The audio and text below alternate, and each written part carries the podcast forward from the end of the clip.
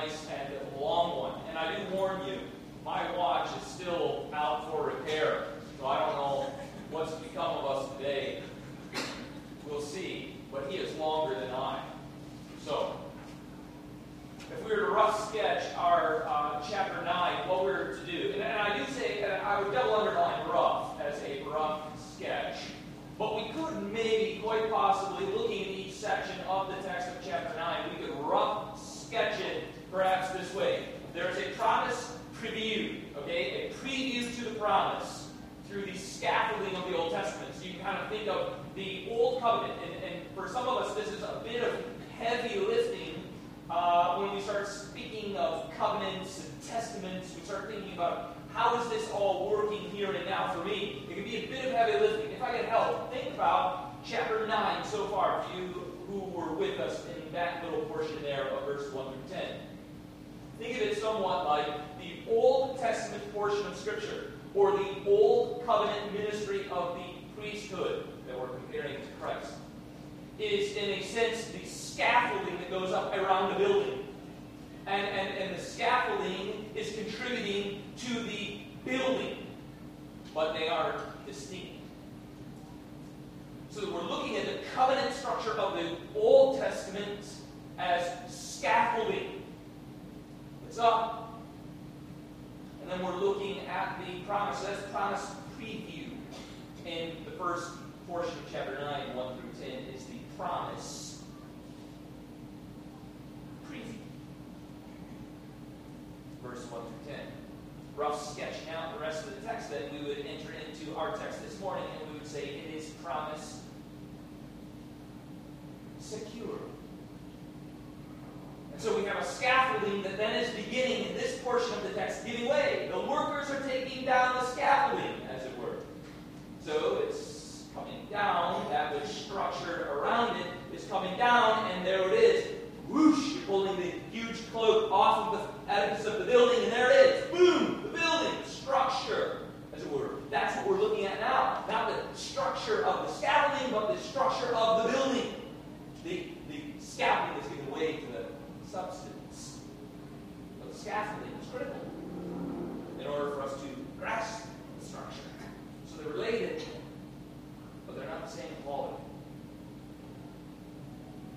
The promise that we're now gazing upon, promise secured, was promised previewed through verses 1 through 10. So 11 through 14, the portion that we're in this morning, we're going to look at how that promise that was previewed is a promise that is now secured. And then the next portion, we kind of, again, rough sketching out the text of chapter 9. We would say it is uh, kind of promise applied, or where, the, where, the, where Christ does his mediatorial work. Where all that he has secured in this text, he then begins to mediate to the children in the following text. So again, we're looking at promise reviewed, perhaps promise secured, and then a promise supplied or applied. But if we look at the Old Covenant, sometimes we can say, okay, so then if it's then if it's just scaffolding around the building, and now we're gazing upon the structure, the building, its beauty and its meaning, we're appreciating its function, the building, then the, what was the purpose of the scaffolding? What was the purpose of the Old Covenant? It must be worthless. And no, all of its categories. Remember the Old Covenant ministry. Lest we kind of be a new covenant people, a new covenant ministry people, and we downplay the role of the Old Covenant. I think it must have been absolutely a nightmare. It must have been worthless. They must not have really had a meaningful walk with God in its context. We would err greatly if we were to look at the Old Covenant or the Old Testament that way. Because remember, we've already done the work, haven't we? Together as believers, we've already marched through the text, and we recognize that the Old Covenant ministry, Old Testament ministry, was gracious. In its provision that God gave to Old Covenant members, He gave them a provision of a sacrificial system. He pronounced to them forgiveness of sins coming by faith to that sacrificial system, to the scaffolding. There was meaning, there was richness. Yet, it was deficient, wasn't it? It wasn't what we experienced this morning. It's not the same. What was it about that old covenant context, that old covenant ministry, and when I keep saying old covenant, I'm referring to, as you're thinking about it chronologically, back in that Old Testament section of your Bible, or if you were to open it from its leather cover, you'd see this is the Old Testament. We're talking about that portion there, obviously. When we're looking back there, what was its deficiency, principally? It was gracious, but deficient. How so? It could never perfect the conscience of the worshiper. They come by faith in a gracious provision. They could experience a communion that was genuine and a meaningful walk with God, who was their covenant king, but it could not perfect the conscience of the worshiper. It was deficient. Look with me where he says that just briefly by way of introduction. Look over in chapter 7 if you're there. If you have a text of scripture open, I would encourage you open that text of scripture so that we can both together, you and I, all of us, look at the text and thereby be strengthened that this isn't just a pastor standing up and suggesting certain things. But we can look at the text together and grow through this text. Look at chapter 7, how he speaks of this. It is deeply meaningful yet it is deficient in relationship to perfection. In chapter 7, verses 18 is where he begins. On the one hand, a former commandment is set aside because of its weakness and uselessness. Verse 19. For the law, that, that old covenant ministry, the law made nothing perfect. That's its relationship to uselessness. Not that it's useless and meaningless altogether in all of its forms, but to perfection. Well, who needs perfection? Everyone. In relationship to that, it's weak and useless. Well, then we naturally ask well, then what was its purpose? What is the nature? We're right back at the same thing, aren't we? We've been asking this question probably, we think we've been asking it way too many times. We have. We have. But it's helpful. Thinking of the entire Bible, what is the function then of the law if it's deficient in a critical category of perfection, righteousness, internalized in the conscience of the worshiper? If it's right there where my need is, yet right there where my need is, the law is deficient, then what was its purpose? Or its function. What? To point you forward. That law would point to what? Promise. So through the ministry of the law, I learned, Paul says, my own weakness. I learned of my own sinfulness. And yet by faith I believed and through that structure of the Old Covenant ministry, of the sacrificial system, I gazed upon this act by faith and saw that God is going to perform for me all that is necessary. Law served me, pushed me forward to promise. Let me show you how he argues that way by way of introduction again. Look with me right there in chapter 8. Now we're in chapter 7. We're moving to chapter 8, and this is the relationship of the law to promise. What was the purpose? If it cannot perfect, then what was its purpose but to point forward to promise? Look in verse 5 of chapter 8, if you're there, just briefly. Verse 5. Speaking of the sacred ministry of the priests, in the Old Covenant ministry, he speaks this way to you. They, that is, the priests, serve a copy there's its nature, there's its function. They're serving meaningfully, graciously, substantively, but a copy. He goes on to further describe the nature and the function of this old covenant as a shadow. This is their meaningful ministry, but it's still a copy and a shadow of the heavenly things. For when Moses was about to erect the tent, this, this place of worship, he was instructed by God, saying, See that you make everything according to the, what's that term there? Pattern that was shown you on the mountain. So they serve a copy, shadow, and a pattern to point to what? To instruct the conscience of the worshiper how? To promise. Verse 6 Promise has come. But as it is now, to you this morning, each of you, as it is. Here's you in the redemptive story. You're in the here and the now. As it is Christ. You see that? Verse 5 served meaningfully, but to point me forward to who? Christ. And he has obtained a ministry. And look at how his ministry is described in relationship to the scaffolding. It is much more excellent than the old. The building is here. And it is much more excellent than the scaffolding. As the covenant he mediates is better. What do you mean better? It's enacted on better promises. Here we sit this morning in that ministry the ministry of Christ, the Son of God, Son of Man, only Redeemer. His ministry is now.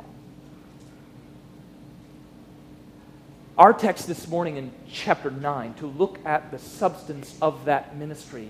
And chapter 9 now, as I kind of make my move into the text is there in verse 10.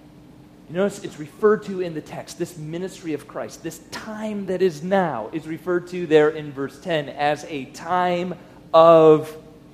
Do you see the very last phrase of verse 10? The time of reformation. I made a really bad joke, but I wanted to say it again this week. Right, I got my return right there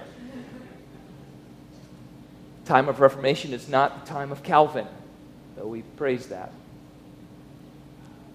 That was the joke. Thanks.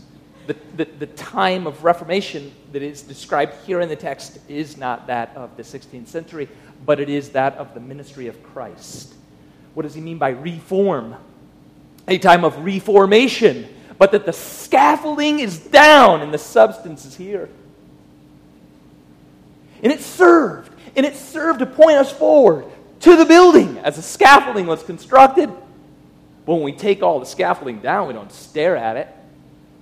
Like, wow, that's magnificent. It's a pile of steel now. That's it. We used it. It served. But look, a building is here. Oh, yeah. That is beautiful. Never mind, I'm not going to worry about the scaffolding so much anymore. Okay, great then I guess we sufficiently pointed you forward. Here it is. Time of reformation. The time of substance to shadow.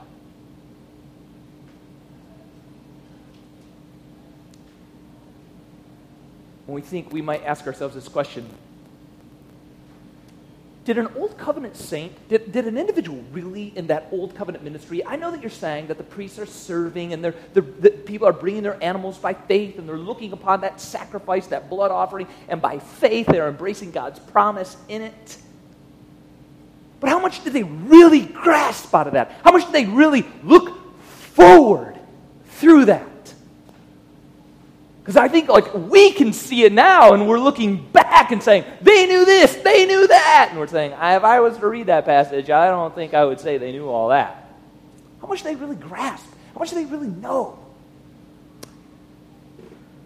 I would quickly just, by rabbit trail, offer two thoughts to each of us. And that is, if we look into the ministry of Jesus in the Gospels, he speaks to those who are his combatants Pharisees. Those who, we know everything. We know all about the Old Covenant. It's right here. It's memorized. It's hanging right here. I know all of it. and I am from Abraham. Right? Where the covenant was made, for some of us remembering Genesis there. We're Abraham's offspring. And Jesus reminds them quite quickly that they are not. And then he goes on in John 8 to explain Abraham. And this is, this is answering the question that I've posed to you. How much did they really grasp? He says this of Abraham Abraham saw my day and was glad. How did Abraham see Jesus' day? Through means that God instituted that spoke a better word, that pointed forward to a promise, that pointed forward to the substance, filling up all that the shadow intended.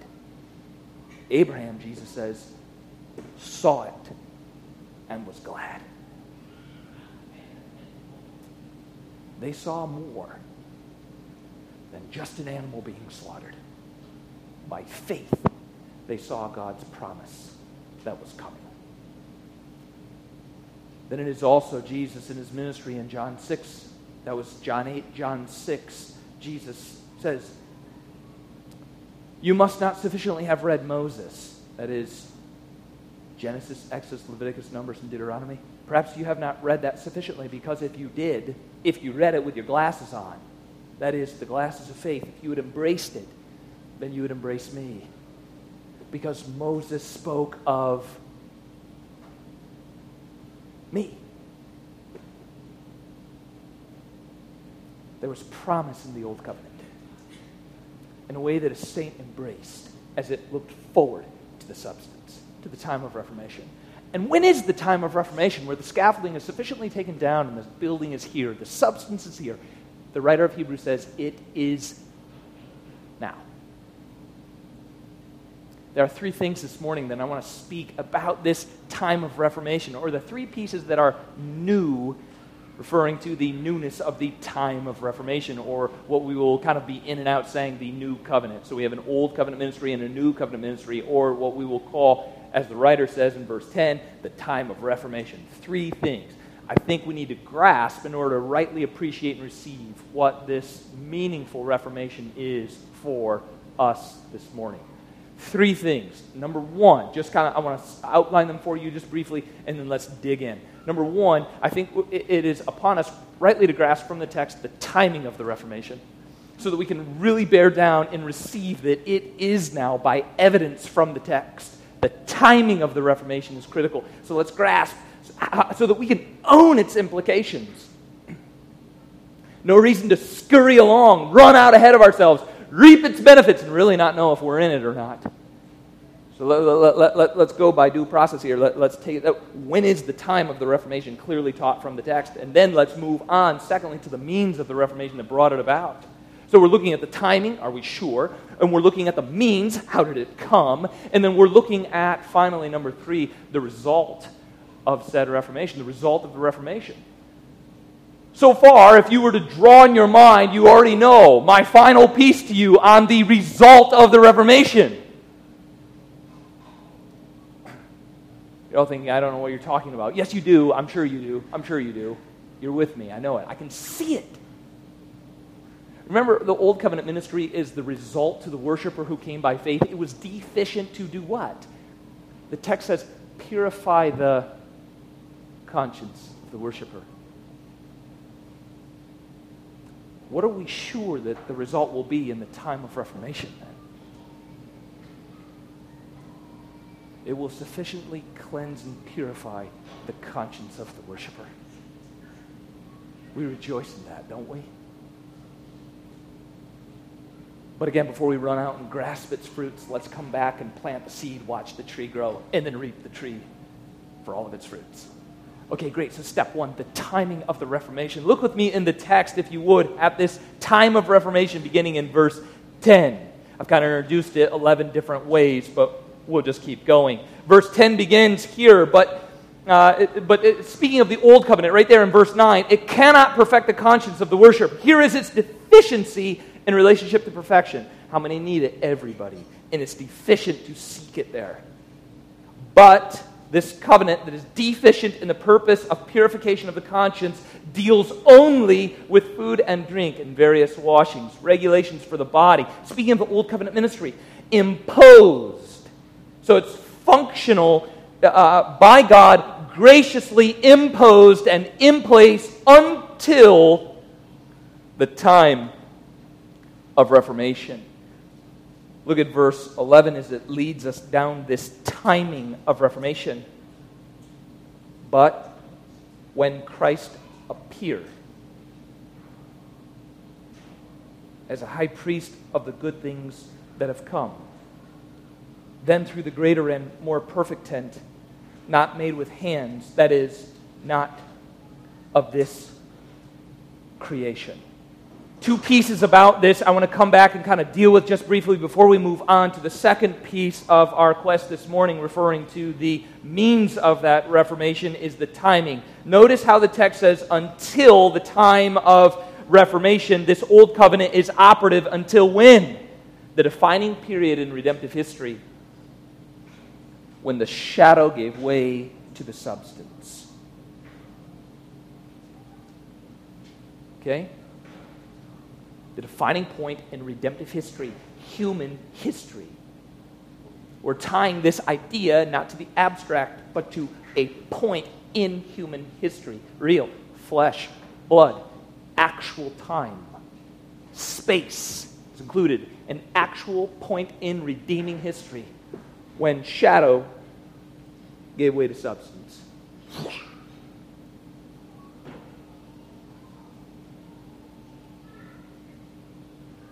Who or what is the substance?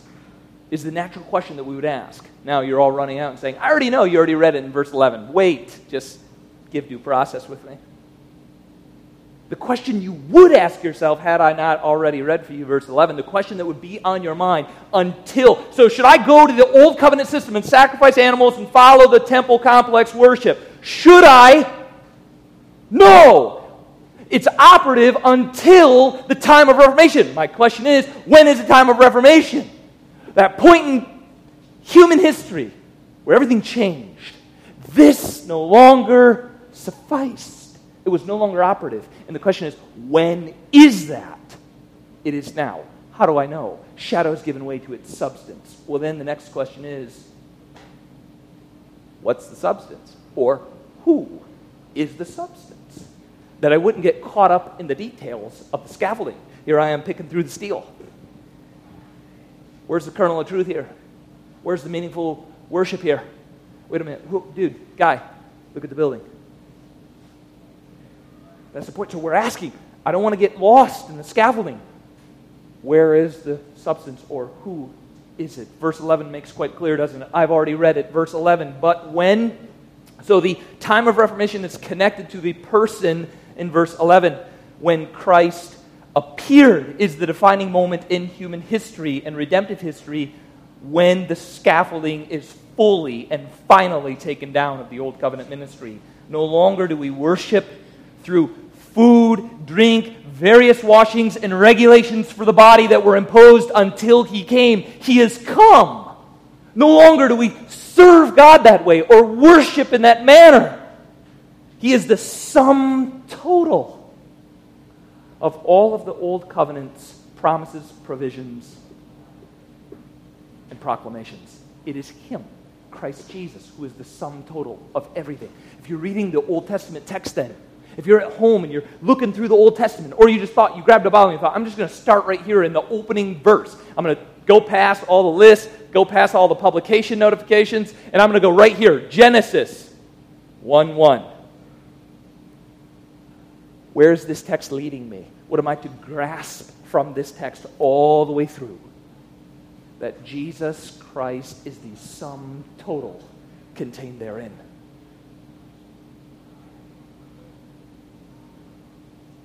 Paul says it like this. If you wish to jot this down or not, I'll provide it for you. Paul says it like this in 2 Corinthians 1:20. For all the promises of God, all of them, find their yes in Him. That is, what do you mean by find their yes? Find their completion or their goal in Him. How many? How many promises of God that He made to His people find their yes and completion in Jesus? How many, believer? How many? All of them. Not some of them. All of them. Look where our author has already described this, what this means then by implication of Jesus and faith in him. Look back just quickly over at chapter 7, just briefly at verse 22, where he began his argument here. What does that mean that Jesus is the sum total of the Old Testament promise, provision, and pronouncements? What does it mean for me today regarding Jesus, since it is his ministry that is current? It means I must look to him, verse 22. This makes Jesus of Nazareth, the Messiah of God. It makes Jesus the guarantor of a better covenant. He is the sum total substance of everything you need. If you lie naked before God, he is the clothing that you need.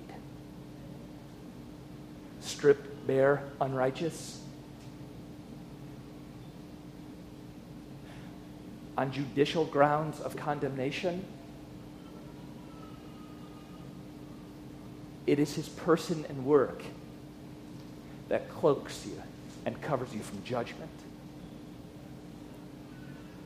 Finding meaning in life, substance in your reality,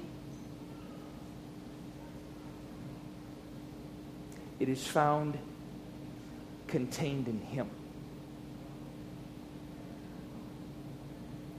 He is the sum total of meaning.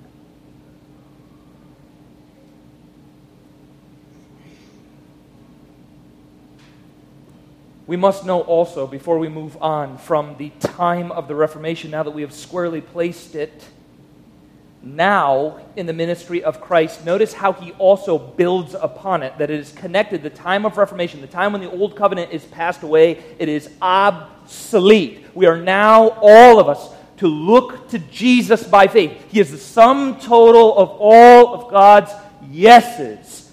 All of his promises are received in him. He builds upon this timing, as you notice in verse 11 uh, back in chapter 9, sorry, in chapter 9, verse 11, he builds on this where Christ appeared in history, shift becoming the substance of all shadows. Notice next when he appeared distinctly as high priest of the good things that have come.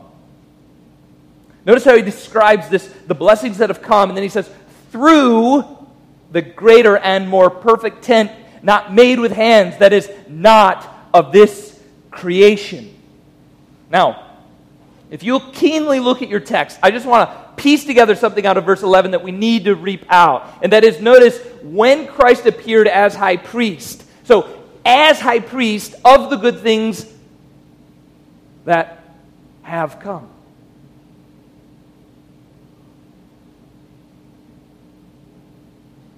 Do you see what he just said there?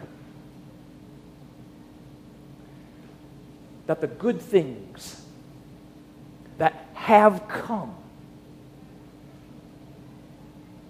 have, they don't they don't fall from the sky like raindrops. Maybe you come over here, maybe you come over here. They're not trickling down. Do you notice the good things that have come have come how? Through what means? Through Jesus as our high priest. Why am I pausing there and making a big deal of it? You're like, great, two thumbs up. But why? Why is that so significant? Why is that significant?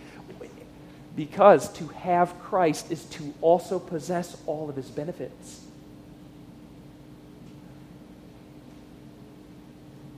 The good things are not just good things in and of themselves, they're good benefits that come from Jesus. to possess Him is the good thing. To be possessed by Him is the good thing, whereby the good things have come. It isn't about just like a better position, a better spot, maybe a particular blessing or two, and maybe Him. It's a sum total, or a sum nothing. I got that wrong in my small group a couple of weeks ago, too. A sum or nothing. It's Him. Connected to His high priestly work, how we then experience all the good things. This drives us yet again to the constant refrain of the book consider, look to Jesus. So as he appeared there, do you notice that where he appears is the heavenly sanctuary? He appears in the heavenly sanctuary. That is his comment there in the more perfect tent that, that, that is not of this creation. So he appears in the heavenly sanctuary. After his life, obedience, death, crucifixion, resurrection, ascension, he appears in the heavenly courtroom, in the heavenly sanctuary. And then we'll get to the means of the blessings. But then, as he has appeared, blessings have come. He appears, he's raised, blessings have come. The question is on your mind I know it. What are the blessings?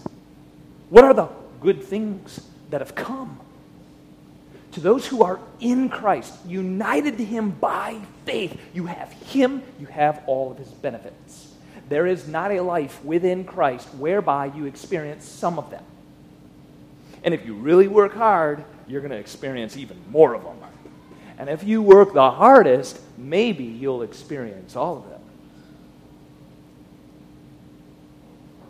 That's a confusion of what we've been battling for a long time law and gospel. The gospel cannot be done, the gospel is to be believed. To have Him is to have His benefits. Everyone in here who confesses Christ, who looks to Him by faith, is the same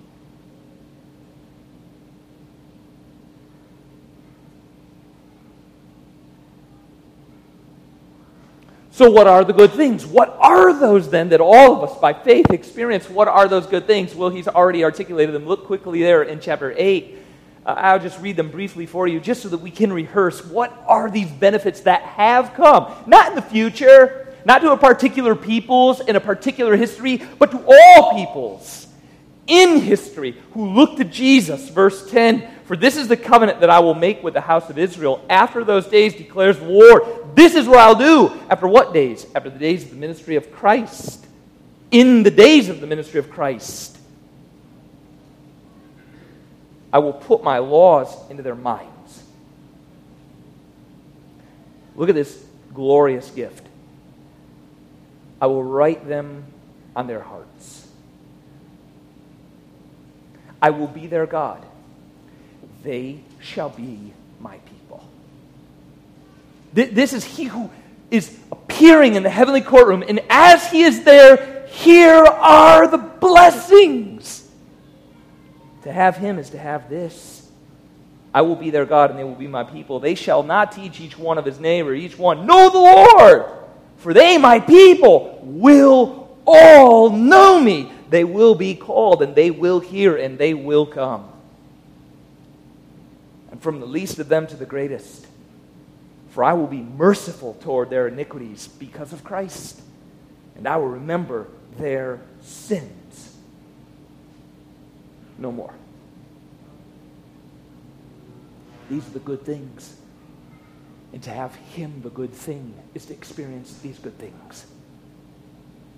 He is the sum total of these promises.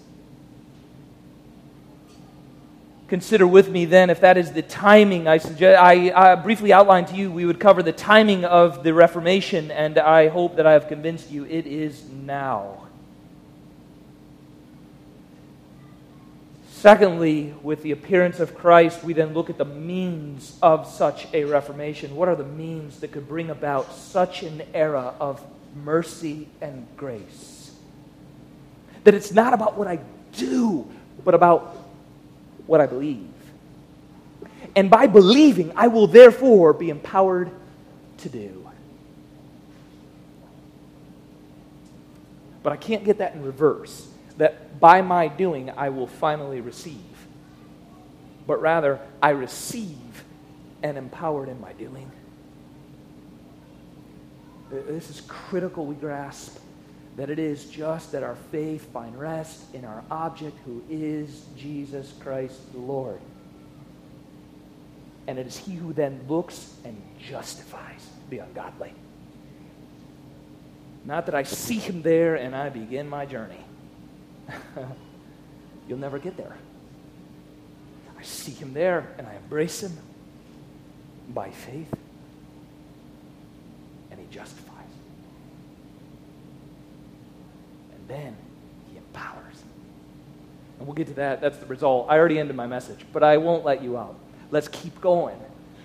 The means of the Reformation, what would bring about these tremendous blessings? Well, you kind of have known it from this passage, and you notice here it is, if I could read for you, verse 12, he entered once for all into the holy places. How many times? Once. That's critical. If you're there, you're, you're like triple underlining that, especially the men who have the pens. That's an inside joke, and I heard a mumble in the back. Thanks, James. Moving on. Once for all into the holy places, not by means of the blood of goats and calves, but rather, see, now shift by means. What is the means of the Reformation? By means. This, this Reformation comes by means of his own blood. That's the means of the benefits. His own blood. The question that you're asking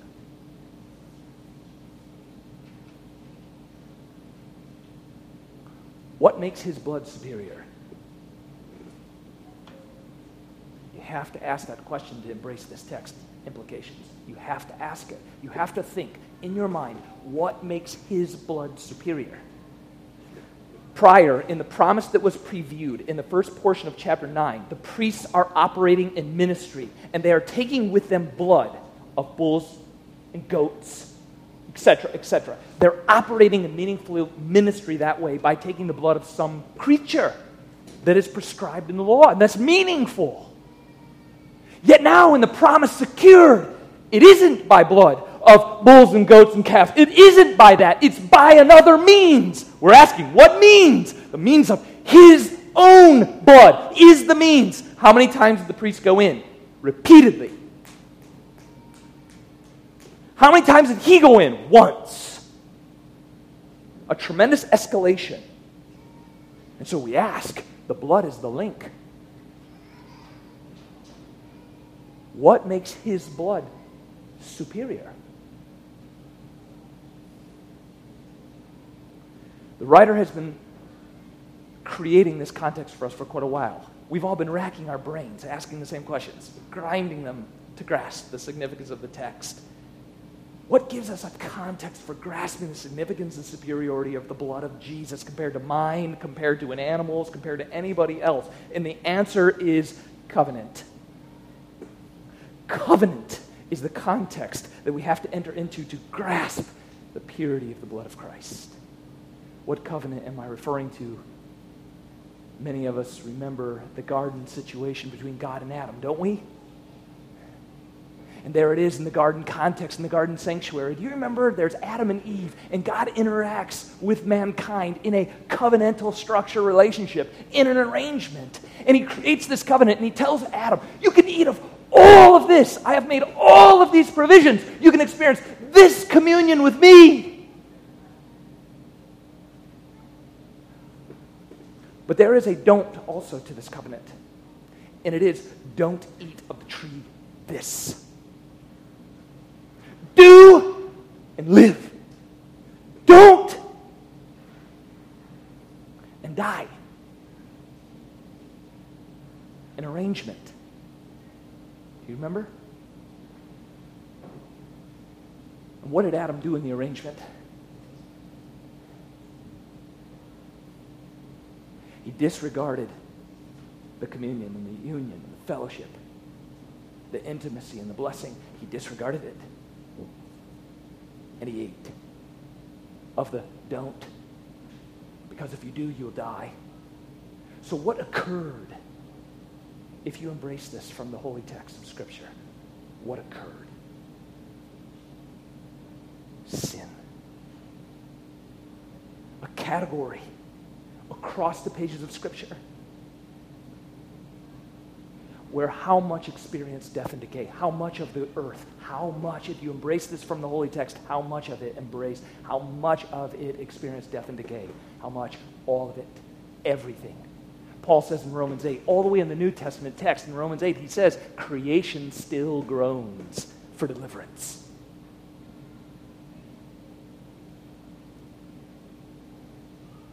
What did God do? As a result of this decay, he made a provision, didn't he, in the law? He made a provision. He made blood offerings. He made a sacrificial system whereby you could come by faith and experience a provision of grace. Why? Why the bulls and the bloods and the goats? Why? Because there was not a man in Adam's condition of righteousness, uprightness, whereby he could hear the law of the Lord and righteously respond keeping the law in the heart. There was not a man, there was now a provision, though. There were sinners, yet a gracious provision. What happened to the command for perfect obedience? Did it go away? Is it gone? No. What makes Jesus' blood superior? What? What you hold dear? That he is virgin born? not in the sinful lineage of Adam. You mean that's where the animals are going away because there is one who is now a virgin born, upright and integral, flesh of men, bone of men, pure and integral? You mean it? There's one that is born of a woman, born under the law, to redeem those who are under the weight of the law? To not purify just the flesh, but you mean he's going to purify the conscience? Yes. Contingent upon what? Perfect obedience.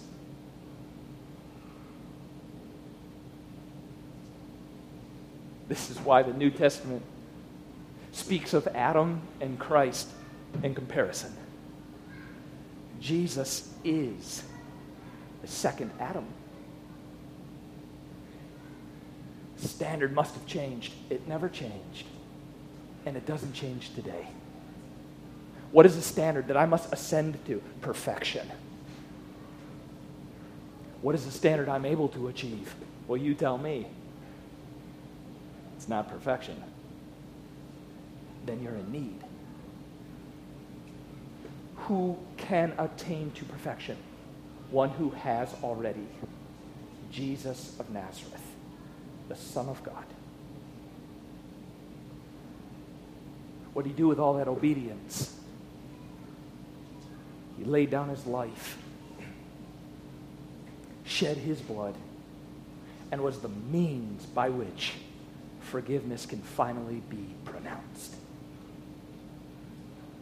It's not bulls and goats and calves. It's by the blood of Jesus, who is our perfect, spotless righteousness. What makes his blood so special? Perfect obedience.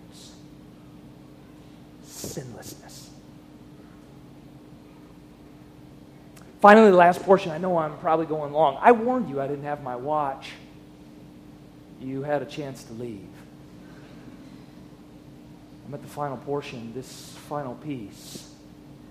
The beautiful fulfillment of Jesus as the means of such reformation where we can hear our sins have been forgiven is his own blood. The final piece then in the text is how exactly does he redeem and purify? What is the result of such a provision? Look at verses 12 through 14. I just simply read it and I'll conclude with you this morning. Verses 13, I'll begin. For if the sprinkling of defiled persons with the blood of goats and bulls and with the ashes of a heifer sanctifies for the purification of the flesh. For if that is true, and you know it is,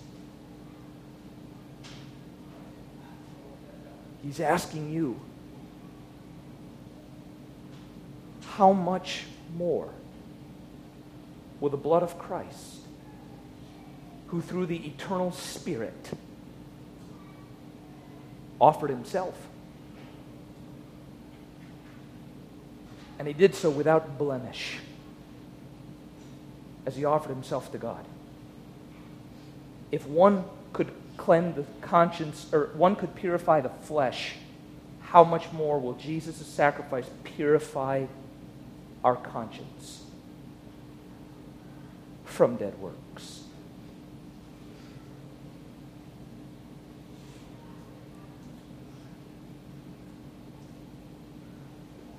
How is it that Christ can secure an eternal redemption, purify and empower a people? How can he do so?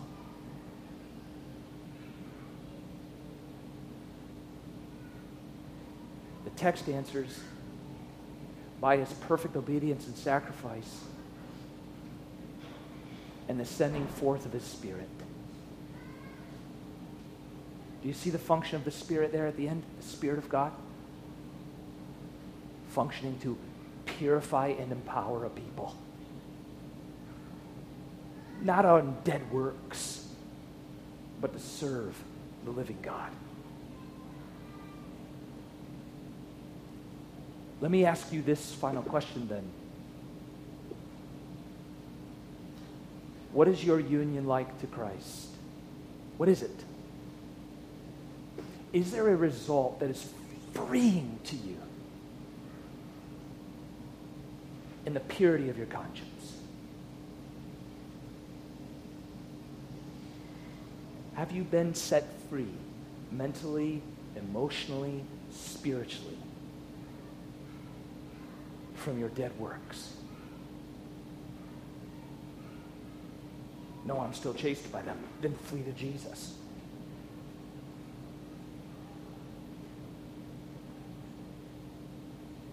I fled to Jesus, but I'm still plagued by them. Don't be.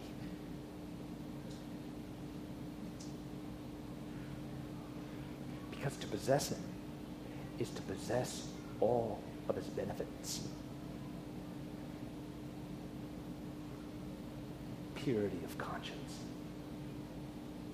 power of spirit, eternal redemption, living a life in service to God. To possess Him, the thing, is to possess all the good things.